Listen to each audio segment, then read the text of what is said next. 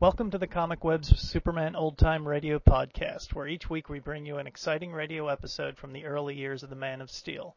The Comic Web sells old time radio programs and comic books. Our site has other great features like a message board, free OTR downloads, games, and much more.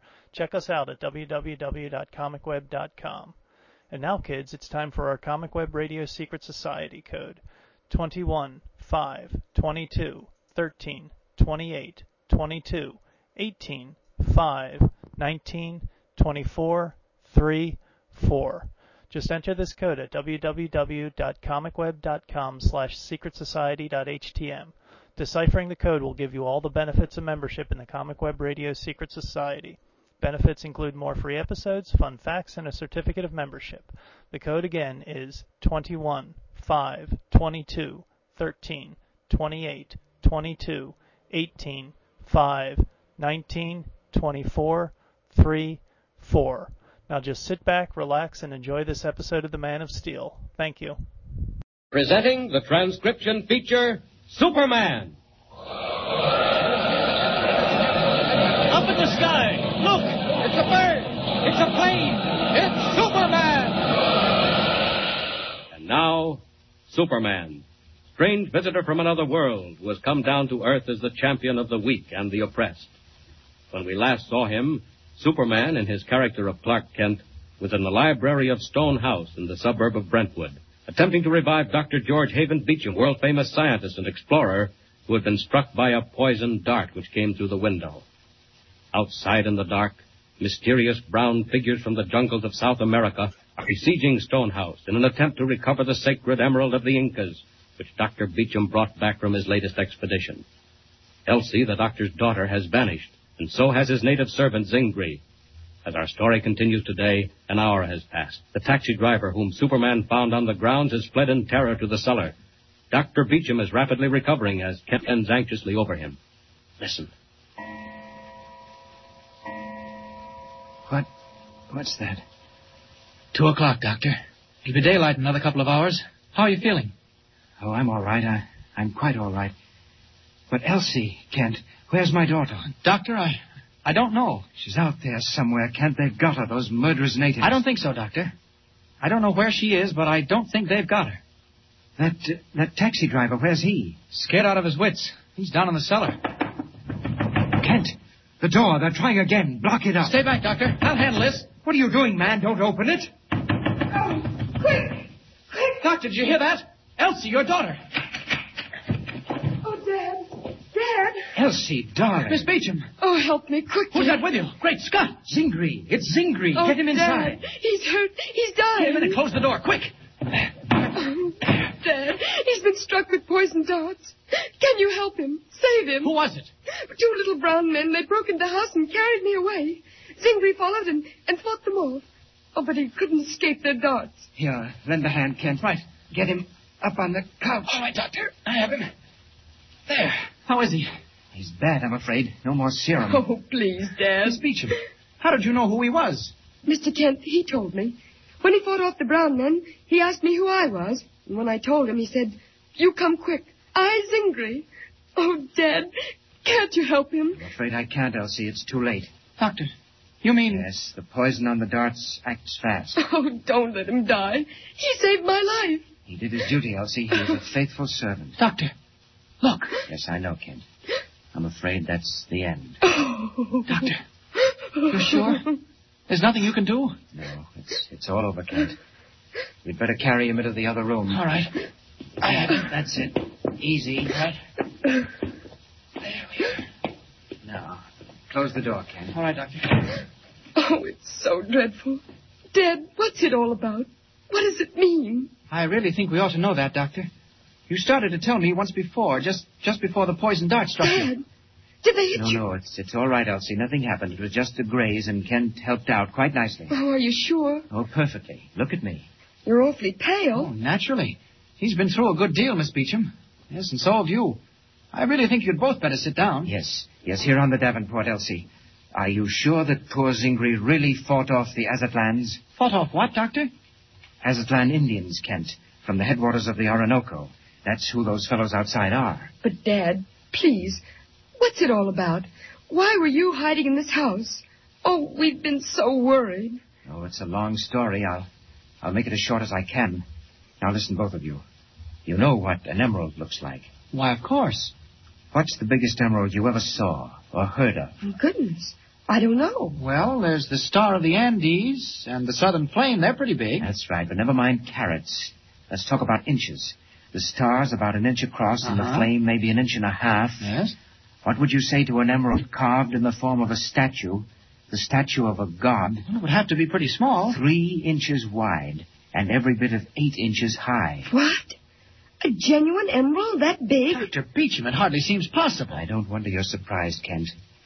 Well, that's what I brought back with me from the jungles of South America, and that's why I've been hiding out back of an electrified fence guarded by the most vicious pair of dogs I could buy. But why? Dad, who's trying to get the emerald back?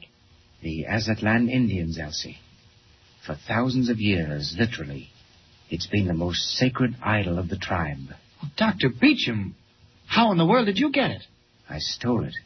Did you say you stole it? I had to. It was the only way. I had to have that emerald. You can imagine what it might be worth as a gem.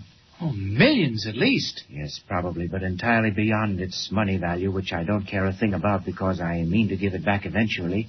It has another value, completely beyond price. Hmm, but I don't understand. But Elsie, thousands of years ago, the ancestors of the Azatlans were one of the great nations of the earth. They were called the Immortal People because they held the Emerald God. We don't know much about them, but we know that much. Go on, Doctor.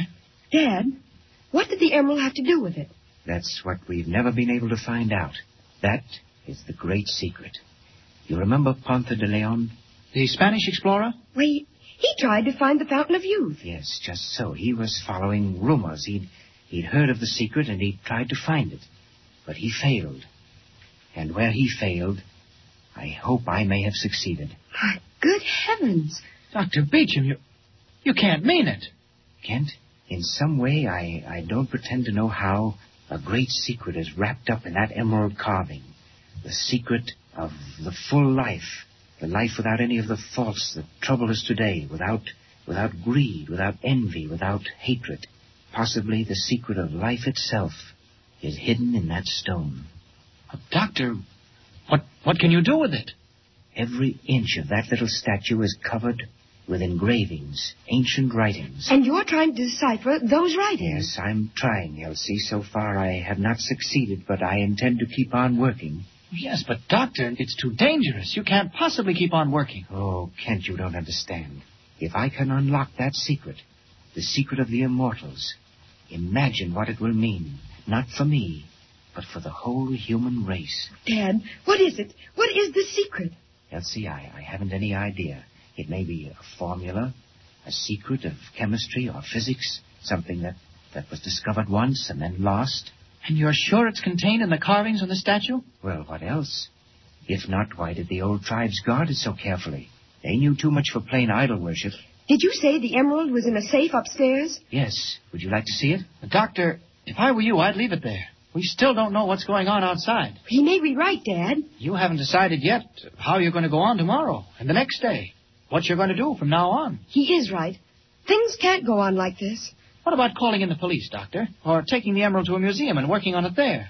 Dad, what's the matter? What is it, Doctor? Quiet. Upstairs. I thought I heard something. Ah! Great heavens, that, that was an explosion. Upstairs! Doctor, it was in that room! Quick! Oh, Dad, be careful. The safe! They've blown in the side of the house. Oh, look! Look, the whole second floor is coming down! Doctor, look out! Come back! Doctor! The stairway is blocked off. We can't get up that way now! Quick, the back stairs. We may head them off. Go ahead, Doctor! You and your daughter try the other way. I'll stay here. You two may not be able to get through here, and Clark Kent might not be able to either. But Superman can, and it's time he tried. The whole upper floors come right down the staircase, ceiling and all. But it won't take long to clear out a little thing like that. Kent! Kent, where are you? Oh, Dad! Dad, no! We're blocked in! Kent, where are you? Now what? Something's happened. A wall must have fallen in behind them. It's all right. I'm coming. I can't see. It's so dark. Kent! The safe. Where's the safe? What did they do? Almost through. Get this beam out of the way. There. Now then, if I can get through to that room, and I think I can. Oh, Mr. Kemp, is that you? I can't see a thing. Light a match quickly. Half a second, Doctor. Oh, here's the match. I have one. Great heavens, look. The safe. It's blown wide open. Oh, Dad, you can't get to it. The floor's all blown away. It's just resting across a beam. Kent, they've got it. They blew the safe and took the emerald. The emerald of the Incas is gone. Oh, Mr. Kemp, don't try to get to that window. You'll fall. No. Listen, both of you. Don't you hear something? Listen. Yes, it's an airplane. They're getting away in an airplane. Why? Well, that couldn't be. There isn't room enough. Well, they couldn't get off the ground. I know an airplane engine when I hear one. And look, there it goes. No. It's an airplane, but not the kind you think. Miss Beecham, Doctor, look. They're getting away in an auto gyro. Look, up there.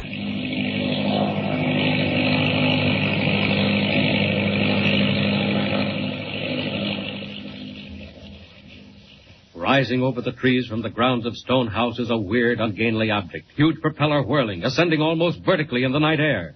Have the brown men from the dark jungle made off with the emerald of the Incas? Is the secret of the immortal people lost beyond recall? Or will Superman recover it? Be with us again next time and follow the story. And remember, be sure to tune in the next thrilling installment of the amazing transcription feature, Superman! Up in the sky! Look! It's a bird! It's a plane. It's Superman! Superman is a copyrighted feature appearing in Action Comics magazine.